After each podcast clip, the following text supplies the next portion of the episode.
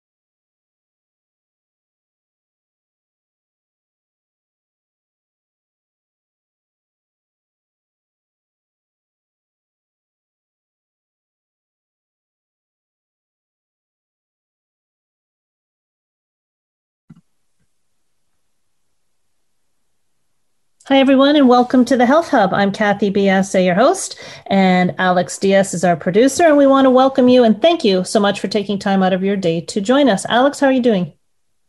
Keeping well, thank you very much. I'm I'm doing pretty well. I've uh, had some issues this morning with my mixer, but I went back to the basics with uh, the basic headphone headset that you get mm-hmm. with the, the phone. So um, I'm just Nothing glad to be able that. to be connected. Be I'm glad to be able to be connected and uh, get the show on the road. So yeah. thank you Sometimes- for your. I know it. I know it's been a bit of a bit of a challenge for us this morning. Uh, it's only been five or six takes, Alex. That's okay. No problem. Yeah. That's the beauty yeah. of recording. That's true. It's just you've got you've got retakes and you've got that great big soundboard in front of you that you can you can change everything up. You've got magic working for you in many different ways. Oh, oh that's true it's it's only until we get uh, back to live. Uh, well, get back to live. But if we ever were to do this on uh, YouTube, eventually there'll be a lot more editing with uh, with video. So thankfully, we just have to work with audio today. But we'll move well, forward, and we'll look forward to uh, our show today. But you yes. were going to say something. Go ahead. I was going to say YouTube. That's a whole different thing. That means that I've got to uh, get out of my jammies get my face ready. I'm I'm very much a very yeah. a radio person. So I don't know YouTube. We'll see what we'll see if that happens. If you wanted to do YouTube, we should have been planning for that a while ago since we went on on Zoom because everything is just audio. But yeah, but we'll move on to today's show and we'll leave all that techie stuff to you and and future plans and we'll just deal with what's what's happening right in front of us today. Uh, of course, let's do that. and obviously today's show is being taped Every show we tape brings us one step closer to being live, and that means no retakes, but that's okay. It's all generic at that point. So, no opportunity for calling in. Follow us on our social sites. We're on Instagram, Twitter, and Facebook, and we are the Health Hub RMC on all three locations. And you can email us at thh at radiomaria.ca if you need more involved conversation with us. And do subscribe to our podcast. That way, you really don't have to go looking too hard. We are the Health Hub on iTunes, SoundCloud, all your favorite podcast platforms. Uh, there is no um, space between the Health Hub when you're looking for us. So, uh, do do understand that. And you can also find us our, our podcast on the Radio Maria Canada website, which is radiomaria.ca, and on my website, which is kathybiase.com. So today's guest is Cedric Bertelli, and he's the founder and director of the Emotional Health Institute, an organization that provides information and education about emotional resolution, or the short form of that is EMRES. Cedric and the Emotional Health Institute give people struggling with stress, depression, anxiety, and many other negative emotions access to the best trained professionals who can guide them to resolve disruptive emotional patterns.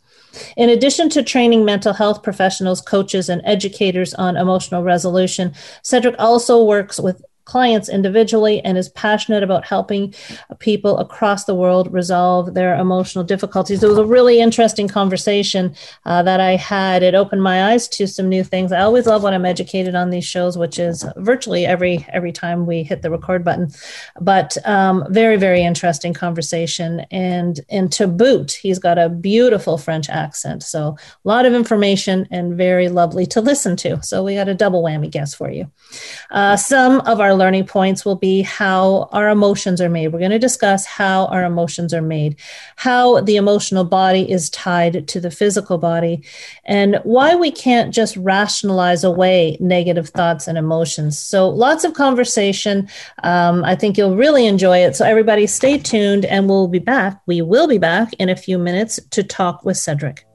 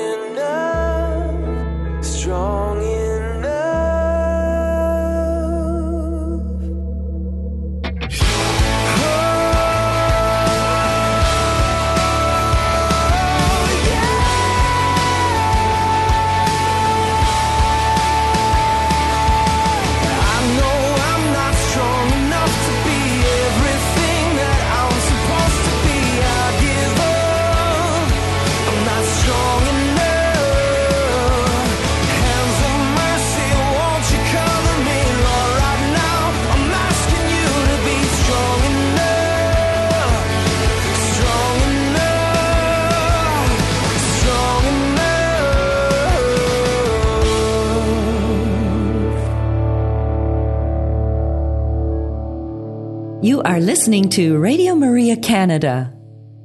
We now continue with the program, The Health Hub, hosted by Kathy Biase. Welcome back, everybody. As mentioned, our show is being taped today. Please do follow us on our social sites. We are on Instagram, Twitter, and Facebook, and we are at the Health Hub RMC in all three locations. Cedric, welcome to the show. Thank you so much for joining us. Hello, Kathy. Thank you so much for having me. It's a pleasure to be here. Thank you. Um, well, let's just get right at it. You have such an interesting story. And, you know, as it is with so many people that are influencers and people that are really making a difference in the lives of others, uh, your story wasn't a straight line to where you are now. So it's an interesting story. So fill everybody in on, on how you got to where you are today. Yeah, sure. I mean, uh, I come from a very tiny village in south of France. We're about uh, 80 people uh, that's where I come from at the very beginning. Uh, and uh, I started. That's tiny. That's tiny. It's tiny. Yeah, it's, it's like in the in the movies. You know, it's between yeah. vineyards and the forest. It seems romantic. It is beautiful. It is oh, beautiful. Lovely. And uh, I uh, decided to to learn culinary at first. So I went to culinary school. Mm. I did an apprenticeship. then I went to to college to um, study hospitality management and uh, and I started working in restaurants. My first job in the United States was working for the Ritz Carlton here in California in Half Moon Bay as a chef first, and then I went on to the other side, which is the the, the serving side, and I became. Uh, director of restaurants. That means that I was managing the, the front of the house for, for the hotel where I was staying and doing some openings in the US and, uh, and later on in Europe as well. Is that common to go from, I know this is totally off point, but is it common to go from being the chef to, to coming to the front? Uh, um, it is not uncommon that, oh, okay. that happens. That happens. Uh, and for me, it was, uh, um, it, it was really a, a big, uh, a beautiful shift. It was a pleasure for me to go from the back to the front. I love to do the show. I, I, um, uh, I love to be what we call in French, you know, the maître d'hôtel. You know, you're in the mm-hmm. restaurant, you take care of the guest, and you you you you run the show, so to speak. I, I loved loved that. It's oh. really it's really something that um, that made me happy. Well, you've taught me two things today already. and uh, and I did that. I did that until uh, 2009.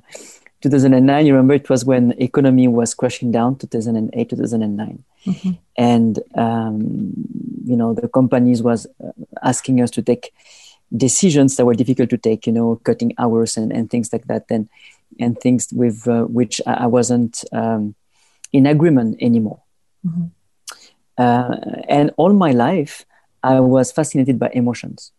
Uh, working at the Ritz, I had a team of about 250 people working with me and I could really see how emotions are the engine of a good team. You know, how people work together, how people relate together, how staff relate to, um, to customers, to guests. If there is a nice emotional homeostasis in a team, you can do pretty much anything. Mm-hmm.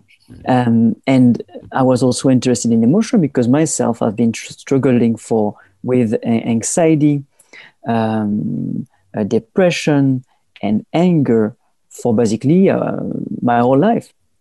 Um, I would say, as a kid and, and young teenager, it was difficult to hide. But once I get into once I got into my late teens, twenties, I became a champion to hide my my depression, my anxiety. Like nobody around me will know that I was uh, an, an anxious an anxious man, but it was eating me inside. And uh, as a young adult, I always try to find solutions to feel better, going to psychotherapy, doing several workshops, trying to um, feel more at peace and also become a better leader. What I found was everything I was taking, everything I was trying, including psychotherapy, was allowing me to feel better, allowing me to control better my emotions. But it was it was there were only ways to feel better and to control. My emotional pain was remaining the same. And that for me wasn't it wasn't okay so in 2009 when um, business went down and, and i wasn't in agreement anymore with the company i decided to quit and to uh, to start researching and studying the field of emotion i went back to france and i started to uh, study human emotional functioning. And from then on, from there on, uh, that became a passion of mine. So since 2009, I've been focusing on studying uh, emotional functioning, human emotional functioning, and specifically with the mindset of if I understand how emotions are made, then I can understand, or we can understand, how emotions, emotional difficulties can be unmade, so to speak. Mm-hmm. So the idea is to uh, understand how the brain or the body construct emotion to see how the brain and the body can deconstruct emotion naturally. So, root cause of emotional distress, basically. Yes, absolutely, absolutely. And you know, it comes from it comes from the idea that the body is extremely resilient. I mean, we see it. You know, we cut ourselves, we heal. We break a bone, we heal. And and something that was in my mind was when it comes down to emotion, to anxiety, to depression, to anger, it must be, it, there is a way there to help myself and to help others feeling better. It doesn't make any sense that emotional pain is something that we have to deal for a lifetime when pretty much everything else can be resolved. There is a way to attain to to reach emotional resilience. And that was the engine that was the the force behind my quest and uh, behind uh, me doing uh, the studies and meeting people and and doing where i am now so you're dealing with um, just to, to make it all clear you're not just dealing with emotions you're not just teaching people how to get through the day. You're trying to rewire the actual emotional pattern of people. Yep, this is absolutely cor- absolutely correct. Uh, and more than trying, that's gonna sound cookie. but more than trying, we, we actually we actually can do it. I mean, there is no reason for anyone to live a lifetime of depression, anxiety, anger, jealousy. No reason. The brain, my brain, your brain, our body have the natural capacity, the natural um, power, so to speak, to resolve those emotional difficulties.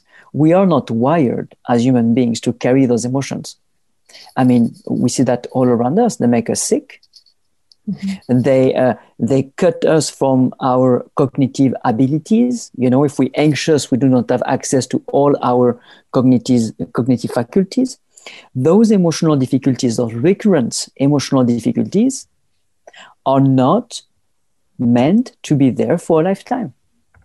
Those recurrent emotional difficulties, all they are, are obsolete prediction from the brain. Is our brain, our body reacting from past wounds, past events, past traumas. But those patterns are not congruent most of the time with what we are living currently in our life.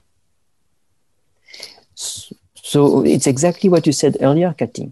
My work is to update, or my work and people that I train is to update the prediction of our brain in order for us to be able to respond and be with the moment that we are currently living. The the underlying uh, word here is predictions. Um, and that's not what I've ever heard of when we're talking about working with emotions. We've, you know, we've learned come so far with the understanding of the brain uh, physiologically, the, the blood brain barrier, where, you know, we thought it was impenetrable. Now we know it's not. Uh, we know that the brain can change, it can be rewired. Oh, yes. yes. But are you digging it's not just the rewiring of the brain, or is it the rewiring of the brain? Mm, will you tell me what you mean by rewiring of the brain? So, so I know exactly. So, pathways. Are you dealing with? You know, you you see something, it takes you down an emotional pathway. You're trying to change that pathway. Is that what you're doing, or are you actually going deeper than that?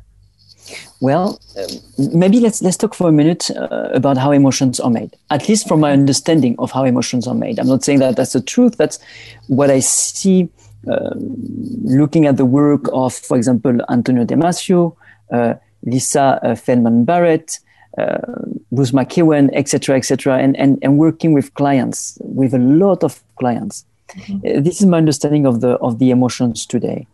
Um, you know, one of the major faculty of our brain is actually to predict. Our subconscious mind, our, our subconscious brain, constantly predict based on past experiences. We can see that with food, for example. If we had one Granny Smith apple before, the next time we're about to bite a Granny Smith apple, we don't really have to eat it.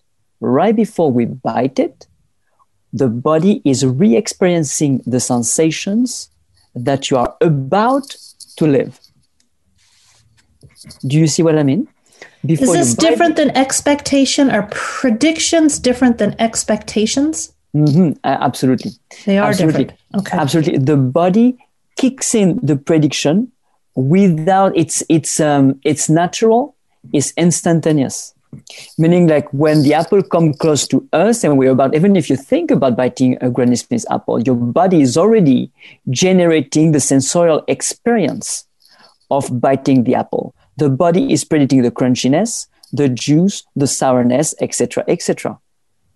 It's a bit like if the body always have is always a step ahead of us to predict what's going to happen. It's one of the main faculty of the brain. I never thought of it that way. Mm-hmm. Um, and with emotion, that's the same thing. Nowadays, we know, or at least we know for now, you know, things change all the time. But Nowadays, I believe that at the origin of every single one of our disruptive emotional pattern is always the same kind of events. At the origin of every one uh, of our disruptive emotional pattern is a moment of very high stress. Um, very high stress that can be emotional stress, or it can be it can be a physical stress. Now, what do I call a moment of very high stress? It's a moment that hold a stress level that is too much for us to take at the time. We can call it a trauma. And uh, of course, uh, something is going to be traumatic to us depending on our personality, of our age, of our environment, etc., etc. What you and I, as adults, consider as uh, as a as a trauma is not the same thing, and a little baby we consider as a trauma. I shared with you before the show, I, I just had a, a new daughter. Mm-hmm. And I was lucky enough to be with her in the hospital uh, for, um, for a birth. And I mean, during these first three days, the amount of stress, the amount of continuous, almost stress and the baby is going through with the change of temperature going out from the womb to uh, to our life here, the light, the noise, they're being poked, they're being, I mean, this is it is unreal the amount of stress we're going through the very first days, weeks, and months of our life.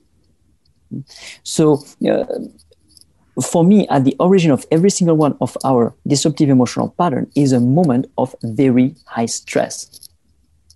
What is happening during this moment of very high stress? Well, there is a, a natural phenomenon of what I will call dissociation that is happening. You see, you and I, what we what we gather here cognitively, what we are aware of, that's a bit uh, that's about that's about 2000 bits of information per second. So that's about what we can gather cognitively, consciously, 2000 bits of information per second. Our subconscious mind can gather and manages about 400 billion bits of information per second. Hmm our conscious mind, our cognitive mind, is doing many things, but also is used as a filter. If we were bombarded by 400 billion bits of information per second, we will not be able to have this conversation. Impossible. Right. The cognitive is filtering this information. Now, when we're going through a very high stress, the cognitive is not there anymore.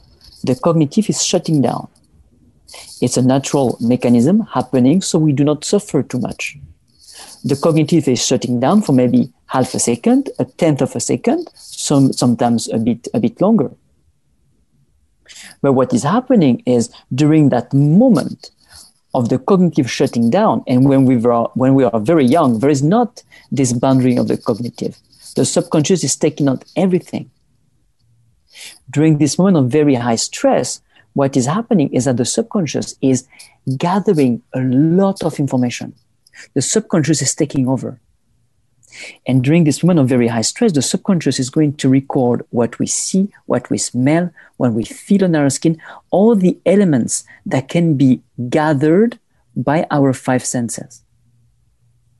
During this moment of very high stress, our subconscious is also going to record the physical sensations that we are feeling in our body. So when we have when we are in a state, then the state that the stress is too high for us to take, the cognitive shutdown, the subconscious takes over and is like a sponge, gathering information in an absolutely unlogical way. Smells, silhouettes, feelings, uh, I mean physical feelings, etc., etc. So when the the conscious mind shuts down, I mean that uh, we can make a straight line then for why people don't remember sometimes. Yes, absolutely, mm-hmm, absolutely. Now, when the subconscious is taking in all this information, can't mm-hmm. it be as a protective mechanism for us? Oh, that's exactly what it is. Okay. That's exactly what it is. It's a, it, the body spend our body spend its life trying to save our life mm-hmm. Constantly so yes, when this is happening, when this is happening, an information is being um, engraved in us. Mm-hmm. An information saying that when some of this element, this smell, this silhouette, this temperature, this texture is in our environment, that's a danger. That's exactly what's happening, Katy. You're absolutely right. But after this moment of trauma, and, and from my experience today, I can say that we live, I would say, maybe hundreds of those little moments in our life, from the moment we are being conceived until we die. Hmm? But go ahead. Uh, just going to say, the way you've laid it out really paints a clear picture to me as to why resolving trauma is so difficult because it's tied up in so many different senses in the minutia of events. So yes, to try right. and unwind a traumatic event, it, you've just it to me it's become extremely clear, clearer than I've really ever seen it, of why it is so difficult to get to the bottom of things sometimes. Yes, absolutely. Because um, if we take emotions or trauma or depression or anxiety or whatever on a Freudian way, it's going to be very difficult to go at the bottom of it. Now, if we take it from the way that we're trying to take it here at the Emotional Health Institute, yes, it can take several sessions, but actually, Katy, we can go to the end of, of a traumatic, um, of traumatic pain, of the repercussion of a trauma. Even because if the the person you're working with doesn't know the oh, yes. trigger? Oh yes, absolutely. We don't need to know the trigger. Actually, most of the time, of course, we, we, we, uh, we're going to remember the trauma, uh, some trauma, I don't know. Um, Major being, trauma. Yeah, being, and if we're old enough, I mean, a lot of trauma happened to us when we we're young and we shut it down. Mm-hmm. We're actually not so young and we shut it down. With this work, with emotional resolution, you don't need to know where the trauma is coming from. You don't need to know. It's actually looking for the trauma cognitively is almost, it, it, it's irrelevant it's irrelevant. so you're not you're not reliving the trauma. Are you looking for triggers? Is that what it is? Yeah, you're looking on how a potential trauma is impacting your life today. The way that we live emotion, the, sorry, the way that we live. Sometimes I say live and live in the same way. So mm-hmm. the way that we experience life today, the way that we live our emotions today, is the entrance door to reach the original trauma. Interesting. We are going to take set, well, we're going to take a quick break here, Cedric, because I think the next question is going to lead us into another 20 minute conversation. So everybody hold on tight. We'll be back in a few minutes. When you see broken beyond repair, I see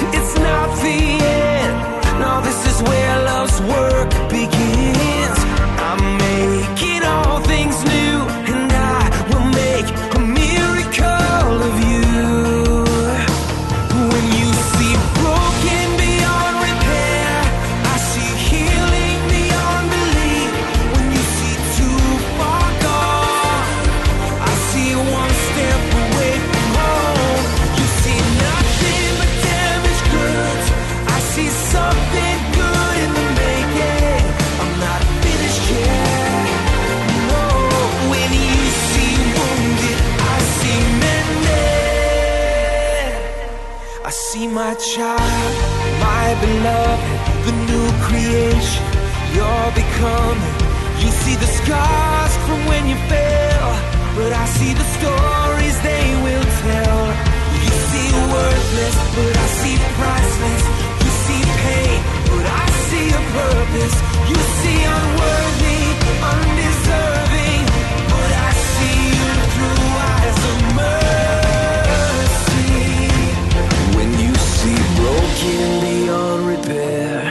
see healing beyond belief.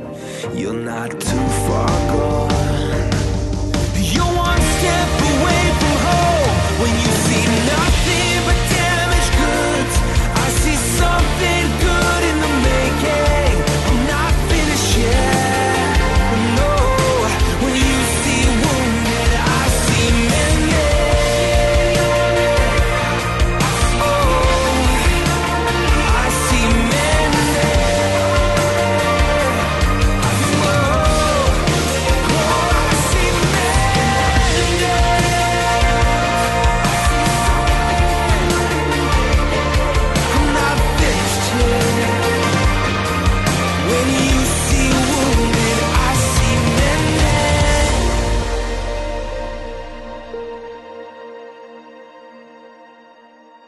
You are listening to The Health Hub here on Radio Maria Canada, a Catholic voice wherever you are.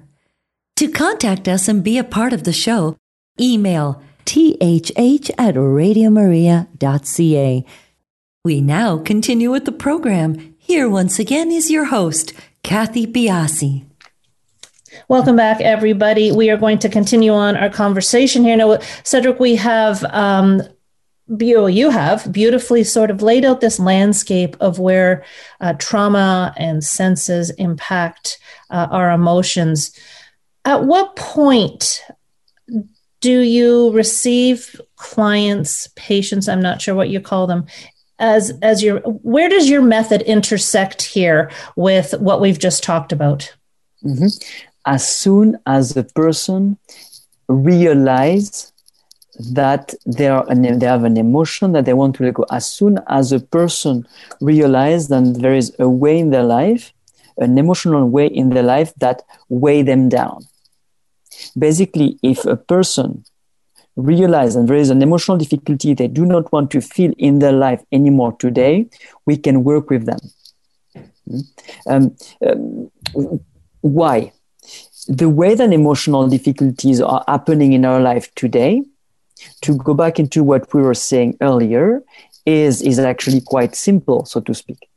It is that when our body, after one of our traumas, or after all our traumas, mm, or high, highly uh, stressful events, when our body finds itself in a situation where it recognizes one or several elements that was present that were present during one of our traumatic event when the body recognizes one or several elements that were present during a trauma it is going to generate the physical sensations that we are about to feel the body is going to predict the physical sensations that we are about to feel based on what was felt in our body the day of that specific trauma.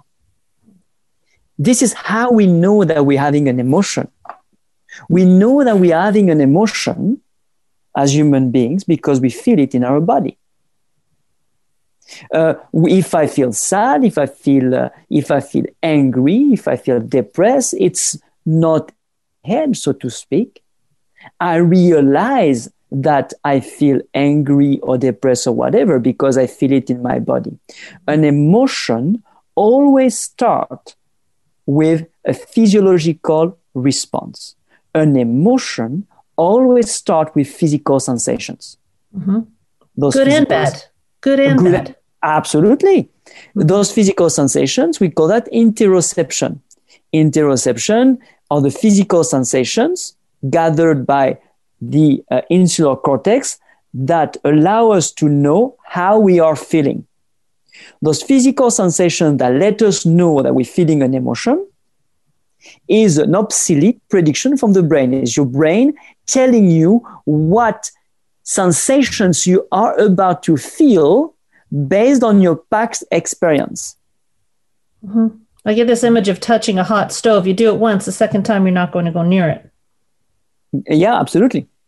So, where uh, I think it's uh, now is the time to discuss how you're working with people. Then, what what makes you different than going to see a therapist, a psychiatrist? How are you working with people? What's your therapy or your method? The method is to do nothing. Interesting. the method is to do nothing you know, one of the the the, the men, uh, the man who is a pillar behind this work, I will say, a, big inspiration behind this work. His name is François Roustang. He's a he's a French uh, uh, psychiatrist, hypnotherapist. He was a Jesuit uh, priest, amazing amazing gentleman. He passed away in 2016. He said something that really resonates with me and will always stay with me. He says, "Real changes." happen when we can shift from being a human being to being a living being. A lot of what we do with EmRes, or emotional resolution, is to do nothing.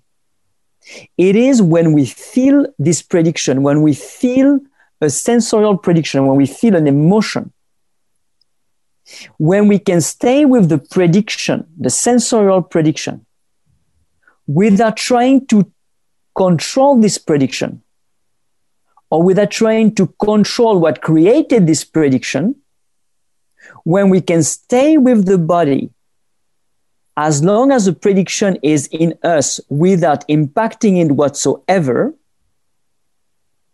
and at the end of the prediction, when the body realizes that actually there is no danger impacting us, the prediction will be updated instantly and will not come back. Uh, so you want the emotion to flow through and have your your client see that it's not going to be harmful again. Yes, but it is that's exactly what it is, Kati. But it is not a cognitive process. We so have no thought involved. No thought involved, because if there is thought involved, we stay at being a human being. Thought we always try to control something. We've got to stay with the sensorial prediction of our body. We got to stay with the interoception, with the physical sensations, without trying to change them. So, what do we do when we feel an emotional difficulty? Most of the time, we're trying to control what we feel. Either way, by I mean, I don't know, uh, having breathing through it. Don't worry breathing. about it. Breathing, right. calm yourself down positive thinking, calm yourself down, do something else, go eat, uh, uh, touch your, I don't know, touch your, uh, your pen and, and do some, uh, some clicking. Mm-hmm. Or we are trying to bottle it down, control it, or we are trying to fix what creates our emotion. That's the first thing that we would do naturally. Absolutely. Absolutely. Because the body is having this reaction because the body is anticipating danger. So how do you how do you shut off the cognitive mind so that you can you can allow these things to flow through? You've got to pay attention to your physical sensations without impacting them. And you've got to pay attention to several sensations at a time. When we have an emotion, we do not feel an emotion based on one sensation.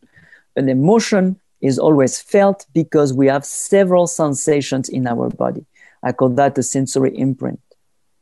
Mm-hmm. We've got to control the mind. So the only thing that the mind does is to pay attention to the physical sensations in the body until those physical sensations are gone. You see, uh, most of the time we are in an emotional reaction. We don't feel our emotion. Mm-hmm. Most of the time we are surfing the wave of the emotional reaction, but many of us, most of us do not feel the emotion. What is the emotion? The emotion is only a set of sensations. We've got well, what about like what about um this is something that's been of interest to me for a bit and, and I don't know if it's applicable but I'll throw it out there to you. Mm-hmm. Um, I work with cancer patients, and after mm-hmm. treatment, there's often, you know, there's PTSD um, a lot of times, whether yeah. recognized or not, after diagnosis, after treatment. How would you talk to somebody about letting things flow through there? Because I mean, we we definitely know what the trigger is where does how does the how does your your method fit into to somebody who's experiencing trauma uh, because of, of a disease or, or something like that? In the same way i will ask the client i will ask the person how does uh, this this trauma impact your life today? I, I never work with a traumatic event because oh, a traumatic okay. event happened. There's nothing we can do about it so okay, so I'm gonna I'm gonna I'm gonna throw this out there. I'm gonna be your person. Um, okay, so here's yeah. how it's impacting me today. I don't know how to move forward without being afraid. Okay, perfect. Then I would ask you, okay, Kathy, can you give me a, a specific example when you felt that? A specific, uh, really something specific when you felt that you could not move forward. Okay, well, since I was a cancer patient and I did go through that, I can tell you um, the, the trauma of the treatments, for instance, mm-hmm. um, the trauma of facing immortality, facing mortality sure. because of the stress of a diagnosis. Yes, and, and how this trauma, due to the treatment, due to facing death, how is that impacting your life today? Um, you know little triggers would come up um, and I, I, do. I just i push them down you know if i bump into uh, um, if i'm working with someone who's got a similar diagnosis and and there's been a recurrence that will trigger something with me. Um, that would be sort of an, a, like a, a general. Perfect perfect. You see those triggers the way that the trauma or the traumas are impacting your life talking to somebody who's going through the same thing and you did or like those moments when your body is being triggered today, mm-hmm. that's the entrance door. So I will take one of those moments. Maybe you trigger during a conversation, hearing somebody's story, watching a scene in a movie, having a flashback from a moment when you were sick. I will take one of those moments in your current life and from one of those moments, we're going to tap into those physical sensations. We're going to tap into the physical sensation that you're feeling or that you felt. Right. During an actual trigger that happened maybe last week, two weeks ago, a month ago. The physical sensation that you feel in your body during those moments, they're like vortex in time. Okay. When the physical sensation that you feel when somebody's telling you uh, their story about treatment, for example, were the same physical sensation that you felt. Right when the trauma happened. So every time you feel an emotion today, it's literally a time machine. Right, exactly. Is, you see what I mean? Exactly. But now the, the cognitive memory is coming almost, um, um, it's almost blocking the healing. We have to go beyond the cognitive memory. We have to tap into the real memory of the body, which are the physical sensations. So maybe you will tell me, well, Cedric, uh, I was working with this client or this patient, and uh, she told me about what she was going through, and I, I, I felt anxious myself because right. it was resonating so much. So I will ask you, okay, uh, can you tell me about the moment when you felt anxious? Yes, that's when she was describing a reaction to the treatment. And I will find a way, a very simple way, I will use a way. So your body is being retriggered very gently, but enough for us to work. Your body will generate physical sensations, physical, uh, generate interoception. And at this point, I will guide you for you to just uh, gently fall into your physical sensations, to forget about any memory, to forget about anything else, but just to shift your awareness to your physical sensations, only the physical sensations. And you will see that the physical sensations are not going to stay static, they're going to start to move. The prediction is going to take place. Most of the time, we don't know that because we stop it. Right. We stop it by keeping control, we stop it by uh, controlling others or, or whatever. You're going to see that the physical sensations, sensations are going to move and they're not going to move for very long. They're going to move for, I don't know, between two seconds and three minutes maximum mm-hmm. a prediction is not very long. Mm-hmm. When That's you're able to when you're able to re-experience those physical sensations like this without doing anything, just surrendering, and the brain and the body realize that at the end of the prediction, nothing bad is happening to you. You're safe and sound. Mm-hmm. The prediction will be updated, and the next time somebody will tell you this, a story similar to what your client said, you will not be triggered so you're unlearning negative associations. Yeah, that's correct. You're showing your body that what used to be a danger at some point in your life, nowadays is not a danger anymore. So where something was a stimulus because the body was expecting a danger, bracing itself for danger, we're showing the body that whatever stimulus was there nowadays is harmless. Harmless. Wow. It is safe. And, and how long does someone? I guess it depends on the, tra- the the trauma, the magnitude of the trauma will determine how long they're with you or or, or someone you have trained. I'm assuming yes. that's yes, absolutely. Uh, I will say that when it's well done, most of the time, one appointment, one resolution will resolve an emotional difficulty. Hmm. It's not the repetition that does the trick. It's not to, repetition. So people no. aren't leaving, um, leaving you and having homework, like no. going home. Okay. No, no, no, no. I mean, we're constantly learning in our life because we are updating predictions. That's how so, we learn. Cedric, is this a strategy then people can learn? It's um, for me. It's not a strategy. It's not. It's a way of life. A way of it's so a way of life. If if someone experiences a trauma, can they go back to working like go back to how you have taught them to go through previous traumas and work their way through this? Actually, they will not have to go through traumas. I, I never ever. I never take. Nobody should should should should go back into a traumatic event. It was hard enough. Why to go back there? No, no. If when the person feel in their life after trauma, and uh, by the way, most most of us do not remember. If you ask me, have I uh, ever been traumatized? I will say no. I was bullied as a kid a little bit, uh, but um, I was anxious and nervous before that even. Most of the time, we do not remember. I mean, uh, my daughter here, I don't know what what would be a, um, a stress or anxiety or anger later on, but I, I I know for a fact today that whatever she lived during this first day of her life is going to greatly impact her. Mm-hmm. So remembering or going through a trauma is cognitively, I mean, is irrelevant. If when a person is feeling an emotional difficulty in their life, the reason why is irrelevant. Some people need to know why. That's something which is very human, right? Mm-hmm. That's why we go to therapy. We've got to understand, but understanding right. is a way to control. Mm-hmm. Understanding now, is a way to control, and this is exactly what you don't want. That's correct. Mm-hmm. But so, for some of us, we we human, and uh, yeah. and some some of us need that, and at, it, it, it's okay. It's completely understandable. But I needed that some at some point in my life, and sometimes I still need that. Mm-hmm. I want to understand be- before I'm able or willing to let go of my emotion. We're human beings. Yeah, it's hard to control the the conscious mind. Um, yeah, we have a need to control. Mm-hmm. Understanding is a way to control and make us feel better. It doesn't resolve anything, but it makes us feel better.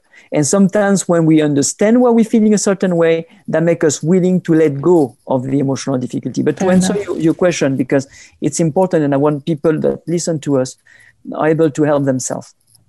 When we feel an emotional difficulty, it doesn't matter why we feel it. The key is to stop and to pay attention to the physical sensations in our body, to pay attention to at least two physical sensations in the body.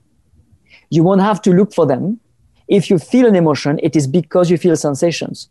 So where do you feel this emotion in your body, literally? But that could happen over and over in the same spot. Like uh, people who get who are traumatized, or people who get anxious, or there's, you know, I mean, we're talking traumas can be little, little uh, as little as having to get up and speak to somebody. That can be, uh, uh, you know, traumatizing for some people, and maybe that always plays out in the pit of their stomach. Would be in the pit of the stomach and somewhere else. Okay. If somebody has fear of public speaking, they won't have to do an emotional resolution five times most of the time, somebody with fear of public speaking will have to do two resolutions. One on the anticipatory anxiety, like the fear leading to the speech, right, and one on the fear actually experienced during the speech. These are not the same emotions most of the time. They're two different emotions. Hmm. It's so, fascinating. Um, fascinating. I've never looked at it that way. And although I'm, it sounds that you're making this easy. I'm sure it's not as easy as it sounds. It is simple, but it is not easy. Mm-hmm.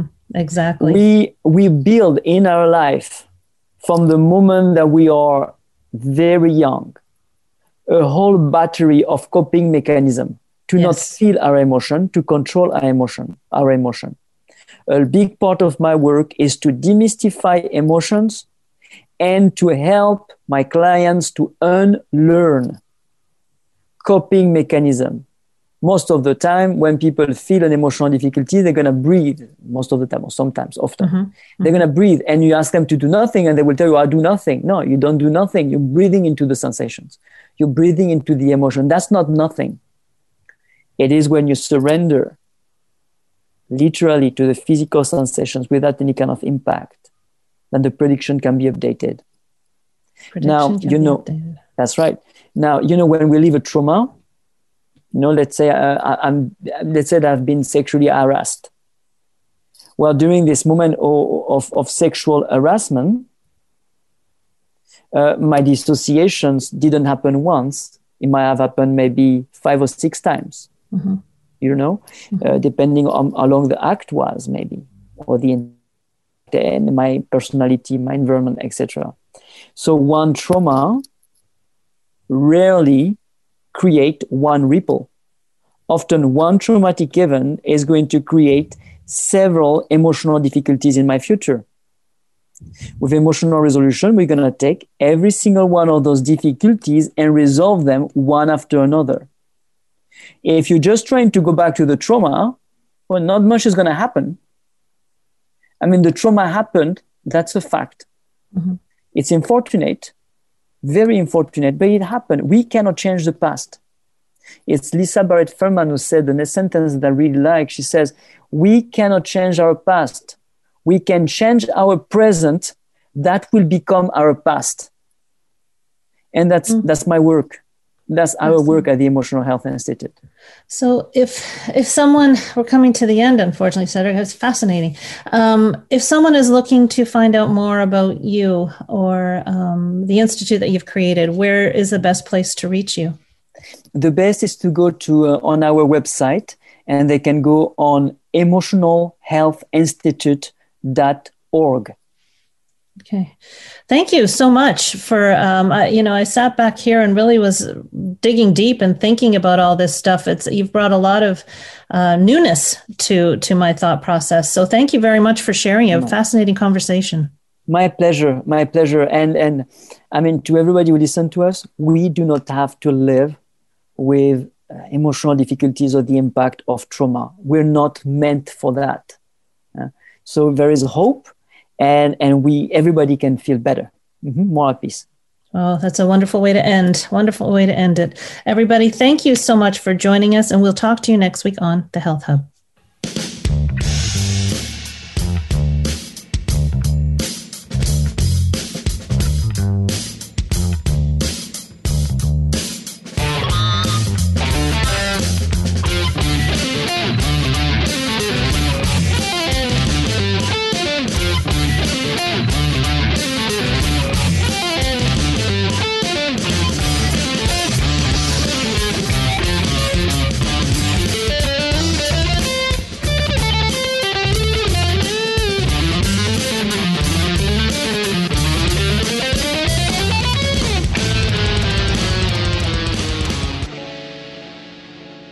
Have been listening to The Health Hub, hosted by Kathy Biase, here on Radio Maria Canada.